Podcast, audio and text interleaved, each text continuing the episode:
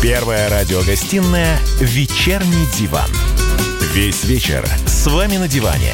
Трехкратный обладатель премии «Медиа-менеджер-публицист» Сергей Мардан и журналистка-телеведущая Надана Фридрихсон. Всем здравствуйте! В эфире радио «Комсомольская правда». Я Надана Фредериксон. Не переживайте, Сергей Мордан сейчас к нам переподключится, поэтому в горячие поклонники могут не хвататься за сердце. Сергей с нами больше, чем вы думаете. Ну а пока топ-3 главных новостей.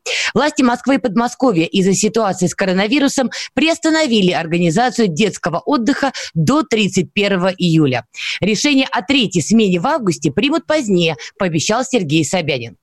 Минобороны предложила лишить армейских генералов а, каракулевых шапок. В случае принятия поправок каракулевые шапки останутся только в ФСО и у генералов Росгвардии.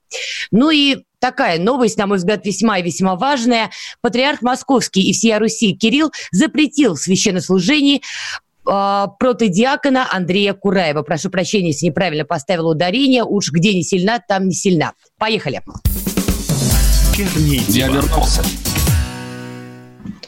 Итак, как и обещала, Сергей Мордан снова с нами. Он снова будет сеять ненавистью и счастьем. Всем здравствуйте, я Сергей Мордан. Простите, да что пропустил да самое веселое начало, ну да ладно. Значит, смотрите, главная тема. А, то есть мы выпали из жизни почти на полтора месяца, обсуждая коронавирус. А, тем не менее, по данным Роспотребнадзора, к концу 2019 года, ну, многие знают, остальные забыли, в России проживал 1 миллион 68 тысяч 839 человек с ВИЧ. Угу. Россия по этому показателю вошла в первую пятерку стран по скорости распространения инфекции. К наиболее пораженным ВИЧ-инфекцией относились и относятся 22 региона, в числе которых Кемеровская, Иркутская, Свердловская, Самарская, Оренбургская, ну и так далее. Целый ряд областей. Значит, почему мы решили... А, это... Позволь, извини, добавлю, просто чтобы а? было понимание по этой статистике. Смотрите, в 2019 году диагноз ВИЧ-инфекции был поставлен а, у 80 тысяч россиян, а вот грипп только у 54 туберкулез в активной форме у 56 тысяч. То есть понятно, что эпидемия ВИЧ – это очень и очень серьезно, но, видимо, нам всем нужен был дуть, чтобы об этом все наконец-то заговорили более активно. Ну, об этом э, говорят уже 30 лет, на самом деле, ровно с того момента, когда он, стал, когда он стал выкашивать североамериканские Соединенные Штаты, ну, а точнее после того, как заразили там по 200 детей в Элисте, это еще было на излете советской власти, в общем, как бы с тех самых пор спит он из нашей жизни не уходит. А там а, сравнивать количество ВИЧ-инфицированных э, с количеством людей, болеющих туберкулезом и прочим, ну, не вполне корректно, потому что ВИЧ лучше диагностируется, на него действительно выделяются очень большие деньги в последнее время, но, но и тем не менее в стране миллион человек инфицированных. То есть это беда, но помимо всего прочего это большая проблема. Значит, э, российский Минздрав, ну или скажем так, э, российский бюджет активно финансирует э, борьбу с этой заразой, выделяется очень много денег.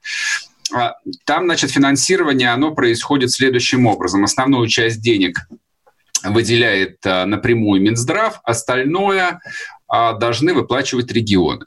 И, в общем, выясняется, что по итогам 2019 года российские регионы выделили на 23% меньше средств на закупку препаратов, соответственно, для людей э, с ВИЧ-инфекцией. При этом это а... снижение не обусловлено, я так понимаю, снижением количества инфицированных. Это... Они снизили затраты по каким-то другим соображениям.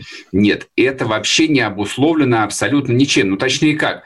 А, допустим, а, в этом списке, а он достаточно длинный, тех, кто не выделял деньги, либо уменьшил объем финансирования. Есть и глубоко депрессивные регионы, которые, в общем, объясняют очень просто. Типа, у нас денег нет.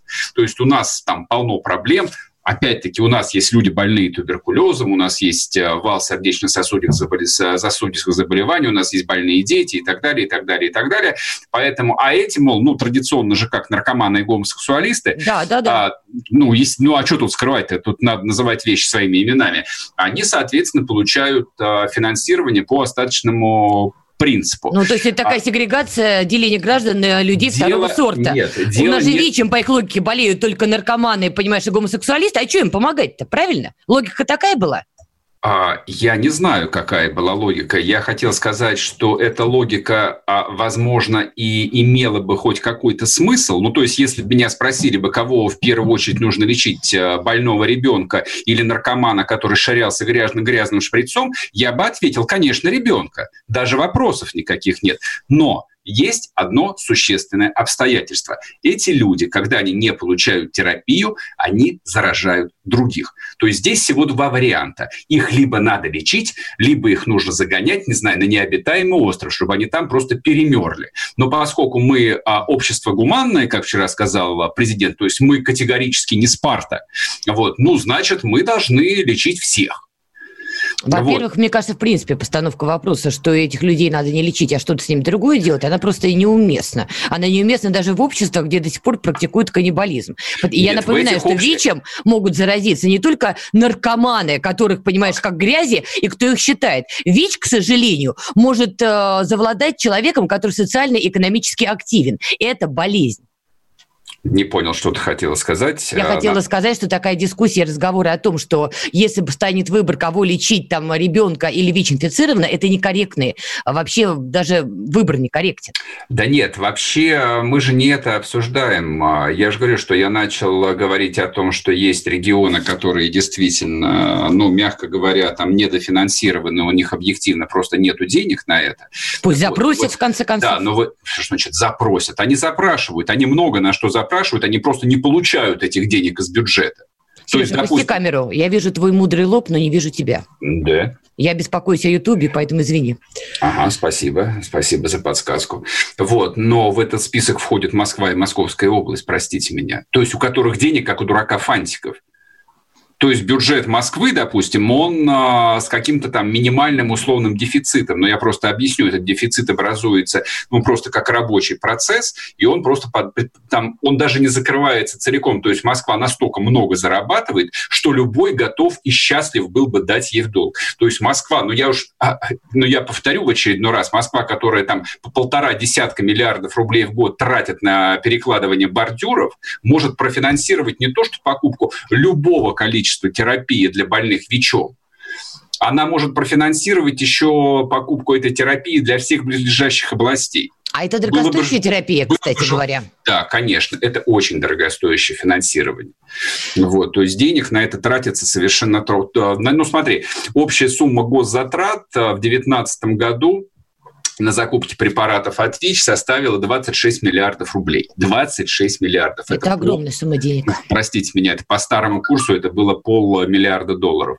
Но из них 23 миллиарда это были средства Минздрава, которые они тратили в рамках централизованных закупок. То есть, соответственно, оставшиеся 3 миллиарда рублей должны были профинансировать регионы. Тут еще одна есть проблема, потому что огромное количество ВИЧ-инфицированных находится в местах лишения свободы. Вот по данным, порядка 60 тысяч ВИЧ-инфицированных, и то я думаю, что цифру имеет смысл, ну, не умножить, конечно, на два, но допустить, что она сильно больше.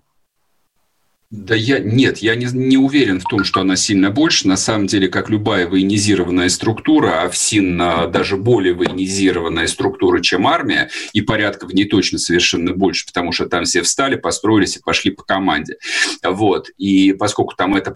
Ну, вообще традиционно в российских тюрьмах вот эти вот массовые заболевания, то есть это проблема, которой там 200 лет, наверное, она никуда не девается. То Это есть правда, да. тюрьмы являются основными поставщиками туберкулеза, тюрьмы являются основными поставщиками ВИЧ-инфекций, гепатита и всего остального. То есть люди живут там в дикой скучности. Понятно, что почти везде, я уверен, там антисанитария.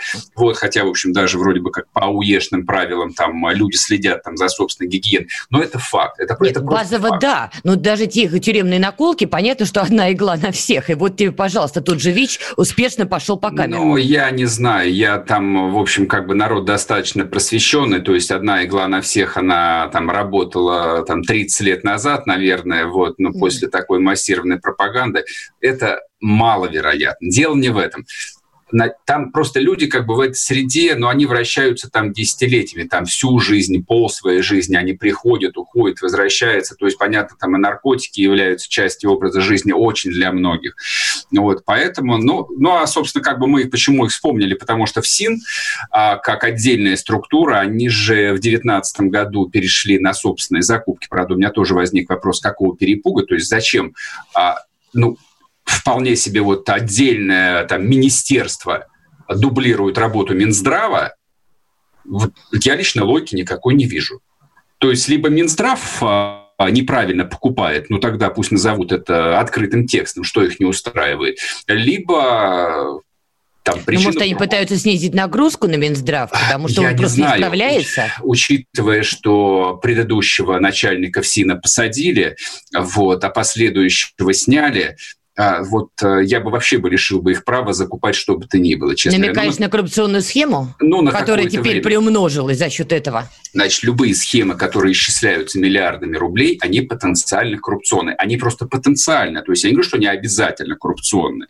Вот, то есть я исхожу из простой логики. То есть, если ты покупаешь какие-то однотипные вещи, идет ли речь э, там, о противовирусных препаратах или об автомобилях Mercedes, лучше их покупать из одного места по максимально низкой цене. То есть, ребят, если вам нужно покупать тысячу Мерседесов в год, закупайте их через Минтранс какой-нибудь.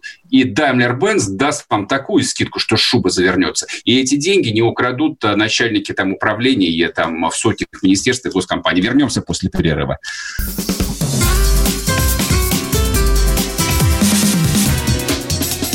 Первая радиогостинная «Вечерний диван». Георгий Бофт. Политолог, журналист, магистр Колумбийского университета, обладатель премии «Золотое перо России» и ведущий радио «Комсомольская правда». Авторскую программу Георгия Георгиевича «Бофт знает». Слушайте каждый четверг в 17.00 по московскому времени. А что такое деньги по сравнению с большой геополитикой? Мы денег тут не считаем. Первая радиогостинная «Вечерний диван». Весь вечер с вами на диване. Трехкратный обладатель премии «Медиа-менеджер», публицист Сергей Мардан и журналистка-телеведущая Надана Фридриксон. И снова здравствуйте в эфире радио «Комсомольская правда». Я Сергей Мардан. Я Надана Фридрихсон. Идем дальше. Да, значит, исключительно важная новость. Эм, Патриарх Московский всея Руси Кирилл запретил священнослужение протодьякона Андрея Кураева. А, ну, скажем так, для людей, э, для людей выцерковленных это, в общем, э, печальная история, потому что, ну, ни для кого не секрет, э, что Кураев, ну, последние лет, наверное, 10 такой вот вполне себе конкретный церковный, внутренний, церковный, я подчеркиваю, диссидент – вот, и Скорее один... оппозиционер даже. Нет, в церкви не бывает оппозиционеров. Теперь тут, есть. Как, тут как раз слово диссидент, оно более уместно. Он такой, он, он а, реально не согласный, и он, наверное, был самым ярким, самым громким оппонентом а, нынешнего патриарха. Mm-hmm. Вот, критиковал его многократно, там, по разным поводам. И я вот, поскольку как бы там за отцом Андреем слежу очень много лет, а, ну вот для меня там совершенно не было удивительно. Я, я просто ну, вот своими глазами наблюдал а, там метаморфозы, которые происходят в его лексике, там, в тональности его выступлений. То есть вот человек там на моих глазах реально ожесточался просто. А, это... Смотри, давай просто напомним а, причину основную, почему это произошло. Я напоминаю, что протеерей Александр Агейкин умер 21 апреля от осложнений, которые были вызваны коронавирусом COVID-19. И в связи с этой трагедией Кураев сделал запись в своем живом журнале, где, откровенно говоря, действительно поглумился над памятью умершего человека. Во-первых, это, мягко говоря, не по-христиански, мягко говоря. Я лично прочитала этот пост, потому что подумала, ну мало ли, может быть, на Кураева наговаривают. Нет, я нашла, что называется, источник. Омерзительный абсолютно текст, вот во всех смыслах просто омерзительный, потому что согласен, сводить, согласен. сводить свои счеты там с кем бы то ни было, используя смерть человека, это не просто не по-христиански, это, это не по-человечески. Я вообще не понимаю, Кураев что, пытается занять место, которое занимает наш э, любимый Глебыч? который сутками напролет по заказу сами знаем кого, просто откровенно льет не буду говорить что, неприятную субстанцию на церковь. Вот, видимо, Аги, э, прошу, прошу прощения, видимо, Кураев решил посоревноваться. Нет, я, Кураев, не, я не понимаю, зачем. Кура... Ну, я поэтому и попытался тебе объяснить разницу между богоборцем а, Невзоровым. Невзоров, да. Меня да. в голове просто не зыгорь, прошу прощения. И, да, и вполне себе православным христианином и, простите меня, диаконом русской церкви отцом Андреем Кураевым. Это принципиальная разница. Ты вот знаешь, он... после этого поста я разницы, извини, вот уже Слушай, не я, Да я тебя умоляю, как бы нет, дело не в этом. А пост, а, он, он, он совершенно омерзительный, вот да. он, он просто с человеческой точки зрения, там, на мой взгляд, не имеет никакого оправдания. Вот, то есть совершенно там неверно выбран не время время, ни слова, ни мет, ну вообще ничего. Вот, ну, ну просто ничего. Вот, то есть это, это там, с моей точки зрения, это действительно была последняя капля, вот, после которой, в общем, а, там патриарх перешел, ну, я, но это беспрецедентное э, там решение. То есть, естественно, от, запрещались служения неоднократно, там довольно много там всевозможных архиереев, то есть церковь-то она большая, в общем, она на одной э, пятой части суши находится, и, еще дальше там есть и зарубежные приходы.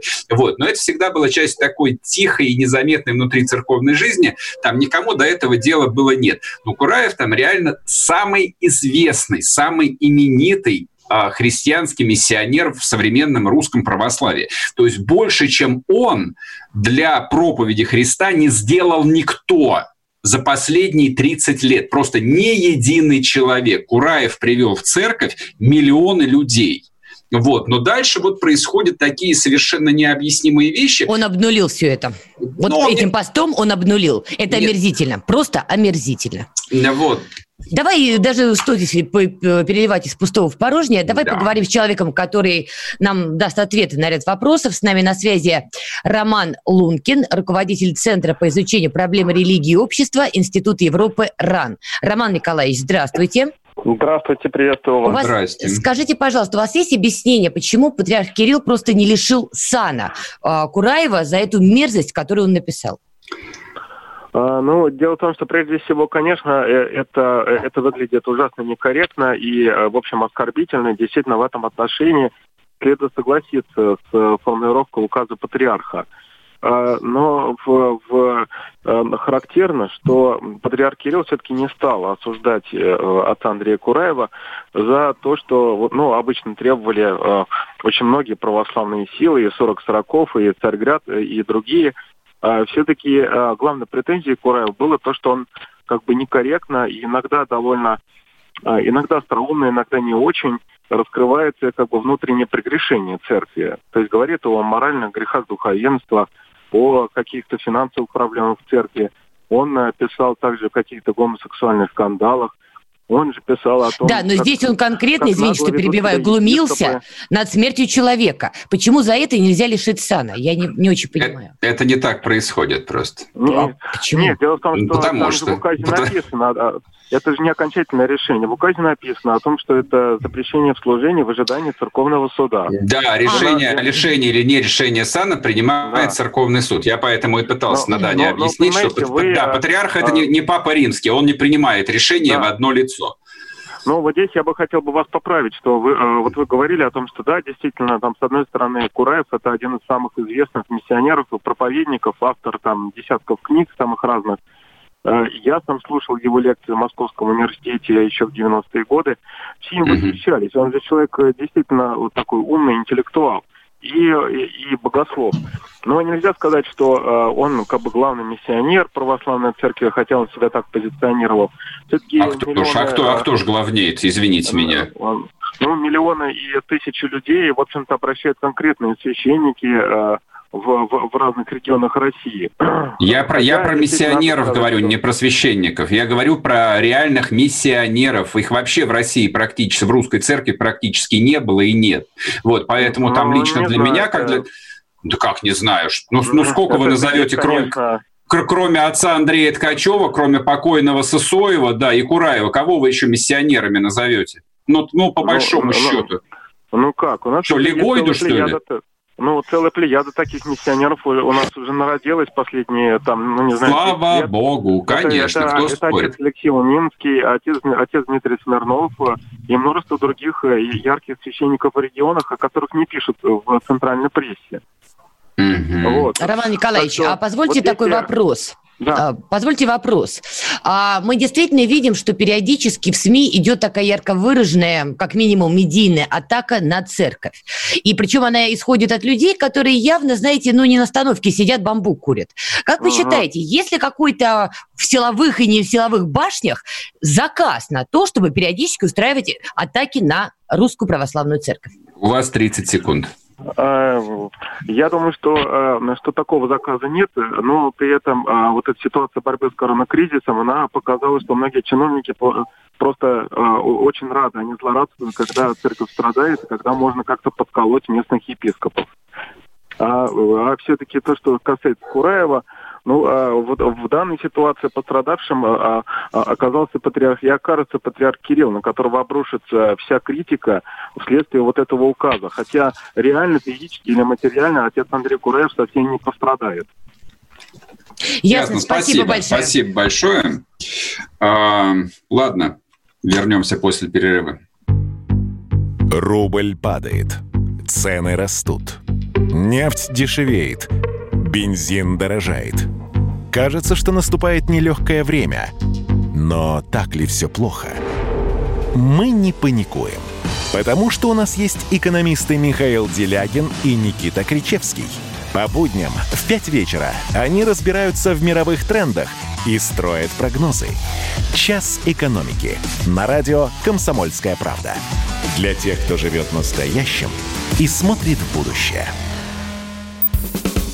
Первая радиогостинная «Вечерний диван». Весь вечер с вами на диване. Трехкратный обладатель премии «Медиа-менеджер-публицист» Сергей Мардан и журналистка-телеведущая Надана Фридриксон. И снова здравствуйте. В эфире радио «Комсомольская правда». Я Сергей Мордан. Я Надана Фредериксон. Значит, смотрите, пока суть до дела, пока мы тут э, тихо, мирно сидим в режиме самоизоляции, ничего не делаем, э, тратим э, тонны интернет-трафика. А, и гречки. Да, миллионы и десятки миллионов людей по всей стране продолжают тяжело и много работать. Значит, э, на этом фоне случилась история, такая не очень громкая пока что, слава богу. Ну, наверное, слава богу, что она не очень громкая. Хотя вот про движение там ковид-диссидентов там, или митинг против а, карантина в Осетии отстрелялись все, и мы в том числе про это поговорили. Вот, но там же все было. Там был оперный певец из Петербурга, там а, был ОМОН. А, там, там были камни, которые летели да, в камни. там была чиновница, которая обзывала людей баранами. Там было все. Да, там были эмоциональные такие вот гордые люди. Ну и плюс, в общем, Северная Осетия Владикавказ, это не так далеко. В принципе, там легко достижимо каких-то там, ну, не знаю, там 6-7 тысяч на билет в один конец, и ты уже на месте можешь все посмотреть своими глазами. Тем временем, а в прекрасной Якутии, где вечная мерзлота, находится так называемое, находится Чииндинское газовое месторождение. А, ну, как я прочитал, это одно из самых главных месторождений «Газпрома» в настоящее время, из которого, в общем, как бы и добывается то самое голубое топливо, ну, которое для нас, а, источник, э, значит, золотовалютной выручки, существенной ее доли, плюс э, то самое энергетическое оружие, про которое толкуют э, наши проклятые американские партнеры. Позволь уточню, Значит, это очень важная ресурсная база, в первую очередь для газопровода «Сила Сибири». Это, я напомню, такой очень важный был, да, то, хотя в геополитическом плане, да, проект. Это газопровод, направленный в сторону Поднебесной, и очень много об этом говорилось в 2015 году, когда Европейский Союз э, а, отчаянно накручивал санкции против России. Тогда, соответственно, в Москве заявили, заявили, что, ребят, ну раз такая пьянка, тогда наш бесценный газ пойдет в сторону Китая. Да. Да, значит, о чем там идет речь? А, значит, на ИЧНД, ну, ровно как на всех северах, как они это называют, а, работа ведется методом вахты. А, по одной простой причине. Значит, а, вахтовикам не нужно платить северные надбавки. То есть а, капиталисты, ну, в том числе и «Газпром», на этом просто банально экономят деньги. Ну, а, соответственно, если ты работаешь с вахтовиком, и если ты ему можешь не доплачивать в том числе и всевозможные северные надбавки, а там отечественный экзот, он, в общем, довольно много требований предъявляет к людям, работающих в особо там вредных условиях, ну, к которым относится и работа на Крайнем Севере, это, в общем, как бы исторически создает ну, такую форму ну, чисто российского капитализма. Причем вот у меня возникает ощущение, я много прочитал а, про эту историю, еще про одну, я чуть позже про нее скажу, вот что сто лет назад это было. Знаете, у меня просто там единственная ассоциация. А, Владимир Ильич Ульянов когда стал Лениным? Он стал Лениным после Ленского расстрела угу. по-моему, в 1904 году. А то, что происходит в ЧНД, а там случился, ну, в общем, как бы такой очень большой митинг, я боюсь, что может появиться даже человек с псевдонимом Чиендин. Вот, ну, вот такая вот у меня историческая аллюзия.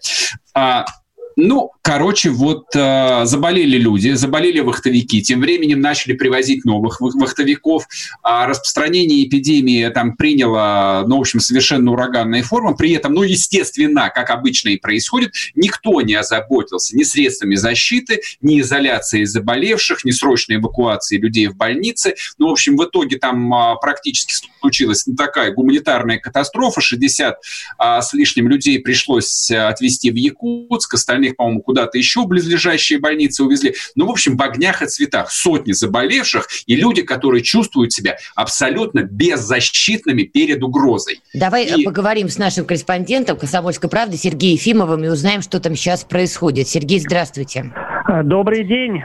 Да, Сергей, а, Сергей. хочу, э, Сергей, да, хотел бы уточнить один момент. Судя по выкрикам, которые были, по крайней мере, вчера в толпе, там в том числе а, кричали «кормят комбикормом», «держат как свиней», я правильно понимаю, что люди были возмущены в принципе условиями работы, ну а коронавирус стал такой вишенкой на торте ну, претензий? Ну, давайте для начала проясним. Я нахожусь в Москве, близ нее, не в Якутске, просто мне там э, работает близкий родственник.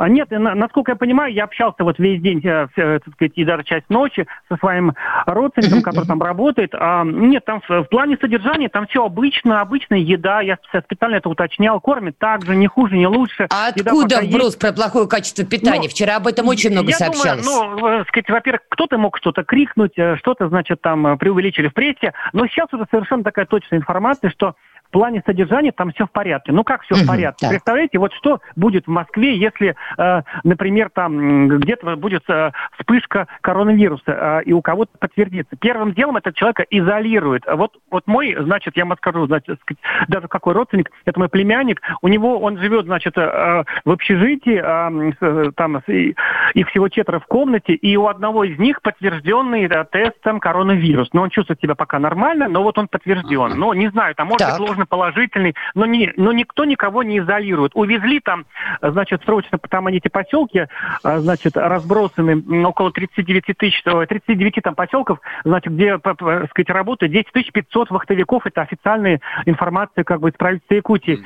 И, э, значит, как они объясняли? То есть есть человек с положительным э, тестом на COVID-19, ну, при этом его соседи не расселяют. Какое не объяснение? Да. Э, тяжелых больных вывезли в больницу, так сказать, э, Ленск, там, значит, Якутск, до этого там часть Ноябрьск, всего там около, значит, чуть меньше 100 человек, я вот, так сказать, точно цифру не назову. Я видел списки 26 апреля, а вот, значит, появились первые результаты тестирования, которое было 22 числа. Значит, всех протестировали, и выявлено 177, значит, э, э, так сказать, э, положительных тестов. И анализ остальных тестов еще продолжается, и даже штаб якутский не скрывает, что, значит, последнее официальное заявление, что цифры будут большие, то есть там, не знаю, тысячи, не тысячи, сейчас уже известно, что, э, значит, э, развертывается, там будет отца полевой госпиталь, значит, к, силами МЧС, это все Э, значит, э, из полпредства информации Дальневосточного федерального округа. А что непосредственно происходит с людьми? Сегодня там, значит, э, там же был уже три дня такой стихийный митинг, который перерос в такое в пикетирование дороги, ведущей в один из поселков. То есть мужики просто навалили бревен, подожгли костерок и сидят греются. Там погода хорошая, чем не погреться, работы там нет уже две недели, понимаете, приостановили. И люди, которые должны были уехать 15-16 апреля, по-прежнему находятся в этих поселках.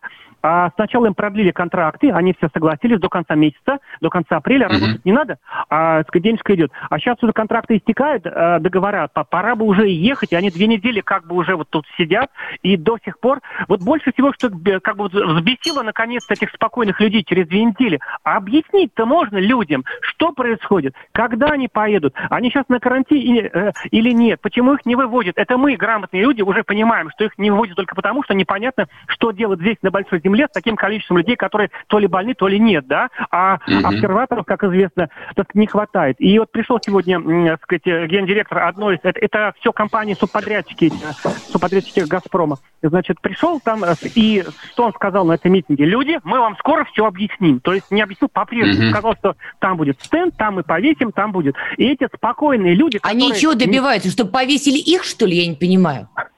Кто добивает? Ну, вот это я... Что значит, мы вам объясним? Люди уже вышли, люди уже протестуют, мы вам объясним. Они Мы же, повесим это, на стенд. Это, такие простые семейные мужики, у которых дети и бабы там дома на большой земле, да, они не от хорошей жизни работают на вахте. Это угробленное здоровье, когда, так сказать, 40 лет там полный, значит, список хронических заболеваний. И только 27 числа, 27 апреля, то есть первые больные пошли 15-16 апреля, и только 27 апреля им раздали по три маски на человека. Напомню, что маска mm. работает полчаса, да? И, э, Нет, не полчаса, она работает не более трех часов, если это ну, обычная да, там трех в любом случае она работает не вечно. И они так уже, в принципе, да. с юмором воспринимают, там у них как, какие-то, значит, вот, говорит, угу. вот, да, вот тут, вот из соседней комнаты вчера увезли, говорит, вот мне мой, сказать, племянник, там столько-то людей, да, вот. Они, конечно, все, э, так сказать, настроены мирно, у них еще работает чувство юмора и телевизор, которых спасают, да, хоть как-то там они.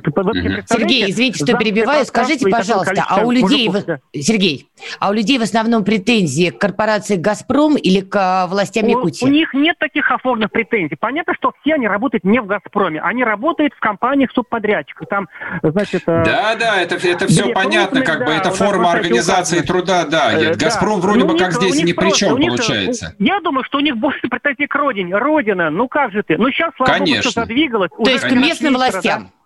Уже вот это мы знаем, у них, так э, сказать, почти нет интернета, это мы уже читаем, значит, получаем комментарии, что, э, значит, махина запущена, там уже и прокурорская проверка, и развертывание mm-hmm. госпиталя, и указания, и лично полпред следит, а у нас полпред, он в ранге вице-премьера, поэтому я надеюсь, что там все будет хорошо, и их, э, ну, как-то там либо обсервируют на месте, да, и выпустят, значит, из этой, значит, Якутии, да, а, либо все-таки вывезут, ну, что, наверное, сложнее организовать, у нас тут хватает уже, тут у нас, э, сказать, поехала Америка, и реально в регионах некуда класть людей на эту обсервацию. У меня в семье много медиков, допустим, в одном из регионов, э, значит, России. Там это проблема, что срочно медиков переквалифицируют, значит, это тоже все вопрос времени. И тут, в принципе, все понятно. Надо посидеть. Они посидят в Якутии месяц-два, да господи, да хоть до осени, если вот ради спасения человечества необходимо.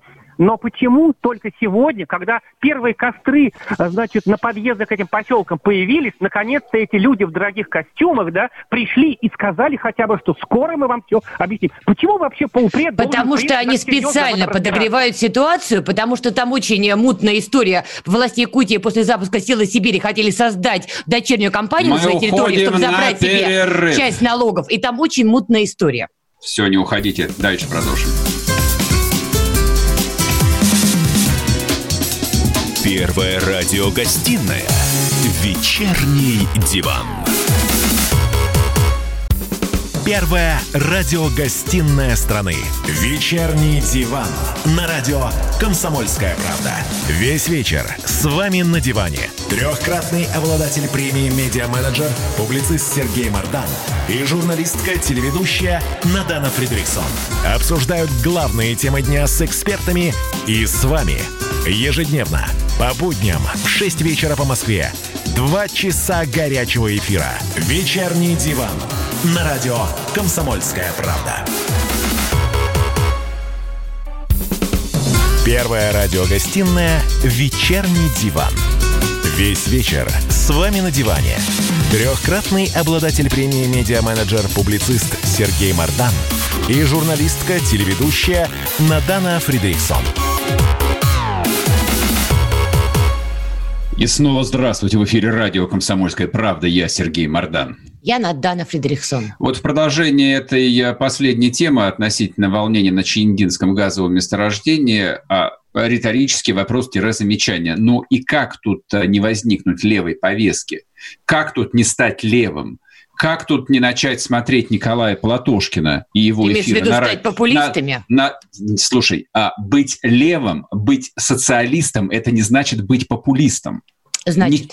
Ни, ничего общего здесь нет, никакого популизма здесь нет. Советский Союз построил социальное государство без всякого популизма сказали, и не выдержал сделали. испытания временем. Это другое время. И мир изменился. Да, мир хоть 10 раз может измениться. Да, вон пример тебе Китайская Народная Республика, которая, да, мир изменился, тем не менее Китаем а, там полутора миллиардным руководит Китайская коммунистическая партия. И ты Но прекрасно речь, знаешь, речь извини, извини, это важно, никакого, никакой справедливости там и близко нет, учитывая количество людей, рожденных незаконно с точки зрения государства, не имеющих даже документов. А ты про уйгуров еще расскажи мне. И, и про уйгуров так... я могу тоже рассказать, и, но это отдельная тема. Да, это все повестка, да, канала CNN, и она, в общем, слабо... Это правда. Это все правда все правда, можно выдернуть э, любой кусок. Знаешь, это вот эта правда из той серии, что в 1937 году расстреливали, да, тем не менее поддержка Советского Союза и Сталина во всем мире просто была такого масштаба, что невозможно себе даже вообразить. Угу. Потому Особенно что. Троцкий в Америке его поддерживал, а, да. Да плевать на Троцкого, он и закончил свою жизнь так, как и должен был ее закончить. Значит, по поводу... Ну, Сталин Чин... его убил. По поводу Чинды, что я хотел сказать. А, это вот, а, конечно, пример такого классического современного российского капитализма, причем госкапитализма, так условно в кавычках сейчас говорю, эффективного, когда сам «Газпром» вот он в этой истории ни при чем. Он ни за что не отвечает. Все, все работы ведут компании-подрядчики, субподрядчики. Кто-то бурит, кто-то обслуживает буровые вышки, кто-то обслуживает там насосы, кто-то отдельные компании нанимает людей, отдельно занимается аутсорсингом, их кормят. То есть ты не найдешь виноватых никогда и ни при каких условиях. Тем не менее, ну давайте смотреть правде в глаза. За все это отвечает компания «Газпром». И что мы смотрим, когда мы смотрим на отчетность «Газпрома» за 2019 год, которую опубликовали буквально сегодня?